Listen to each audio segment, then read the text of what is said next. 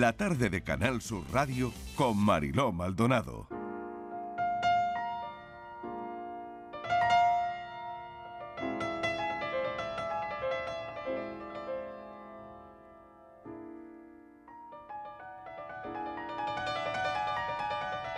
...22 de noviembre, lunes, y el pueblo gitano celebra y reivindica en Andalucía el Día del Pueblo Gitano Andaluz en conmemoración de la llegada de los primeros grupos de gitanos a Andalucía. Pero queremos hablar con una mujer, se llama Séfora Vargas, y desde niña buscó en el diccionario el significado de su origen. Y la verdad es que no le convenció para nada lo que leía. Así que quiso estudiar derecho para convertirse en una abogada y defender determinadas historias, ¿no? Defender la justicia, darle voz a otras niñas para que puedan ser dueñas de su destino. Estamos hablando la hoy abogada, fundadora y presidenta de la Asociación para la Promoción y Desarrollo Económico Integral del Pueblo Gitano. Se llama Séfora Vargas y esta tarde presenta su libro en la Facultad de Geografía e Historia de la Universidad de Sevilla es la primera vez que una autora gitana trata temas tan delicados como el radicalismo religioso, como las tradiciones asfixiantes, como los abusos sexuales, como los rituales que siguen siendo un tabú en nuestra sociedad y en sociedades mayoritarias. Sefora Vargas, bienvenida. ¿Qué tal? ¿Cómo estás? Hola, buenas tardes. Un placer estar con vosotros bueno, en un día tan importante. Un día tan importante y, bueno, yo, yo contaba, ¿no? Lo que, lo que viste desde niña, ¿no? Te preocupó la definición del diccionario sobre tu origen, ¿no? Sí, pues es la invisibilidad absoluta que ha tenido siempre la cultura gitana, pues dentro de la cultura española, ¿no? Esa necesidad imperiosa que tenía desde que era una niña de conocer más, de saber mis orígenes, el concepto, lo que era ser gitano.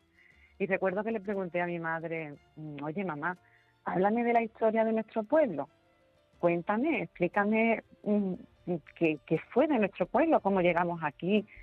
Y mi madre, la pobre, contestó pues lo que sabía, ¿no? Ella me dijo, hija, eso ya se ha perdido, eh, nuestro pueblo prácticamente parece que, bueno, pues que se ha perdido, ha perdido su identidad. Y a mí eso me entristeció tantísimo, yo tendría mm. seis años, no tenía más, que empecé un ejercicio de investigación exhaustiva desde que era chica. empecé buscando en los diccionarios, en la Larus y en todos los libros que me enteraba de que hablaba de la cultura gitana. Y bueno, lamentablemente la información que iba sacando pues era nefasta porque Además, en aquella época, en el 86, ya había un experto eh, que empezó a estudiar eh, lo que es la historia de la cultura gitana a través de, las pragmáticas, pero hasta mucho después no fue publicado. Entonces, nuestra historia la hemos conocido de una forma muy actual, muy contemporánea. Hmm. En este, en este libro, Sephora, em, se cuentan historias reales de las primeras mujeres, por ejemplo, ¿no? Primeras mujeres universitarias que les costó romper moldes para poder ser libres, ¿no? Eh, sin dejar de ser ni eh, dejar de sentirse gitanas, ¿no? Que eso es lo importante. Claro, la historia de las mujeres que hablo en mi libro, especialmente dos protagonistas, Siria y Libertad, cada una pues tiene su porqué de esos nombres, no son nombres elegidos por capricho, ¿no? Tiene su porqué, su explicación. Siria por la necesidad imperiosa de permanecer en esa lucha, el sufrimiento incansable de una guerra que no acaba, ese, ese derramamiento de sangre continuo que parece que a la sociedad eh, internacional no le importa, eso refleja el pasado tan oscuro que ha sufrido el pueblo gitano a lo largo de casi seis siglos solo en la, península, ¿no? Antes de mm. ser España, España, en la península. Y libertad es uno de esos valores absolutos que forma parte de la identidad del pueblo gitano. Entonces estas dos mujeres se conocieron estudiando y todo lo que se cuenta en mi libro es completamente veraz y real. Solo es ficticio el hilo conductor que une la secuencia de vida, lo que se cuenta pero todo es real. Recoge la lucha, el sufrimiento que sufrieron estas mujeres cuando, en un intento de formarse, de llegar a, a curtirse como grandes profesionales, se dan cuenta que cosas tan tontas como puede ser pues que un compañero te lleve a casa en coche un día que llueve, puede ser una barbaridad, puede ser una falta de respeto, o pueden criticarte y, ponerte mm, hablando de una forma coloquial verde, ¿no? Como mujer, porque una mujer no se podía meter en un coche a sola, pero es que mm, a día de hoy todavía esas cosas siguen afectando. Pero, es, lo que te iba a preguntar, eh, Sephora, ¿eso eh, en qué medida ha cambiado? ¿Ha cambiado de alguna manera? ¿Ha cambiado...? Eh, ha cambiado bastante ha cambiado bastante. Hay un efecto muy positivo. Los años han pasado y hemos tenido un avance considerable. De hecho, mm, en aquel momento apenas llegábamos al 1% la población mm, de gitanos que habíamos llegado a cursar estudios universitarios. Hoy por hoy no es que haya muchísimos más, pero hay más. Hay más mujeres y, y, muchísimos más hombres que están rompiendo moldes. ¿Qué es lo que pasa? Que las culturas evolucionan poco a poco. Y sobre todo tenemos que desechar lo que tradicionalmente hemos considerado que eran valores o formaban parte de nuestras tradiciones, pero en realidad no lo son. Son consecuencias directas de vivir en situaciones de exclusión social o de riesgo, pero no son valores gitanos. Entonces, de ahí viene la confusión. Claro. La confusión de valores. Sí, déjame introducir en esta conversación también a Estivaliz, que está escuchando atentamente esta charla que estamos manteniendo, lo recuerdo, con Sephora Vargas. Hoy es un día, Día del Pueblo Gitano Andaluz, en conmemoración de la llegada de los primeros grupos de, gitanos a Andalucía. Y es una charla muy interesante porque además esta tarde se presenta su libro, ¿no? donde además, eh, pues eso, recoge todo lo que estamos comentando, ¿no? El libro se llama El precio de la libertad, lo que le costó a algunas mujeres gitanas ser libres. Estivaliz. Sí, se fuera. Lo primero, eh, felicidades, porque bueno, hoy estáis celebrando un día, un día muy importante.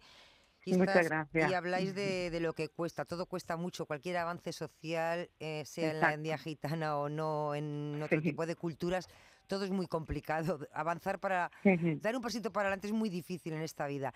Yo te quería preguntar porque eh, he leído que cuando eras, bueno, que eras buena estudiante y demás, que siendo adolescente que eras muy buena estudiante y te dieron una beca para que te fueras a Inglaterra.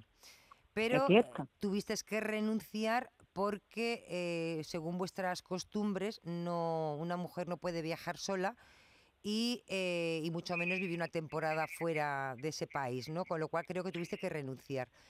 Yo primero, Efectivamente fue así. No sé si esto se sigue dando o también en esto esto también ya ha cambiado.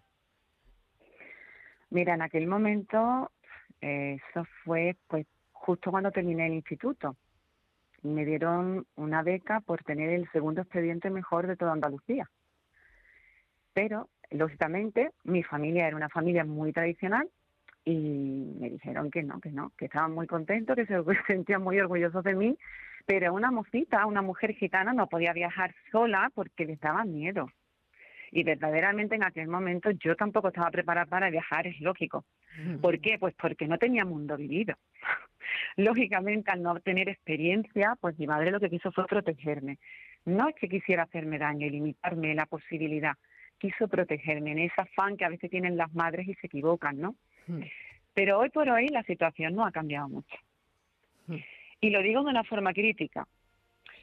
Eh, no sé si estáis al tanto de cómo están mm, cambiando las sociedades, sobre todo en la franja de 16 a 25 años, de gente muy joven, con el hmm. tema de las redes sociales, especialmente con TikTok. Sí, lo contamos cada día, Sephora. Es mm. lamentable, lamentable. Mm. Es decir, yo veo ahora mismo prototipos identitarios mm. en las niñas, gitana y no gitana, pero hablamos de lo mío, ¿no? De, de la población gitana.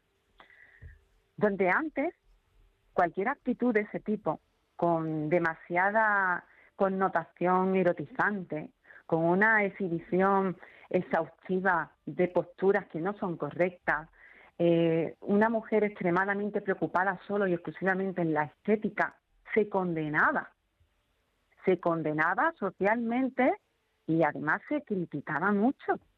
No existían las redes sociales, pero existían otros métodos de transmisión, fotografías, salidas, se veía el comportamiento de otra forma, ¿no? Hoy por hoy se ha llegado a tomar esas actitudes como algo normalizado. Entonces, ¿qué es lo que pasa? ¿Que colamos un mosquito y nos tragamos un camello?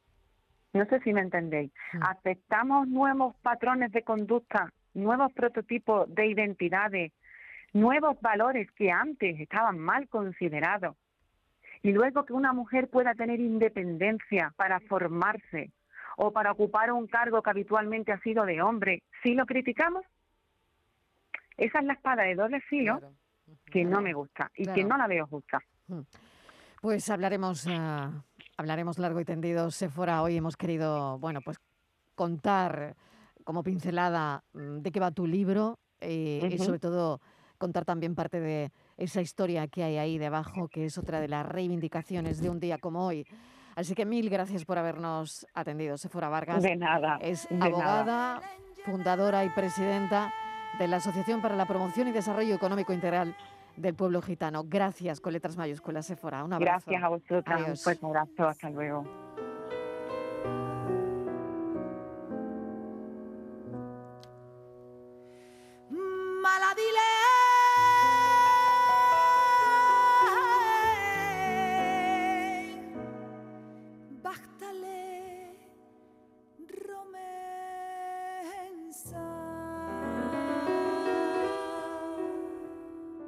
La tarde de Canal Sur Radio con Mariló Maldonado. También en nuestra app y en canalsur.es.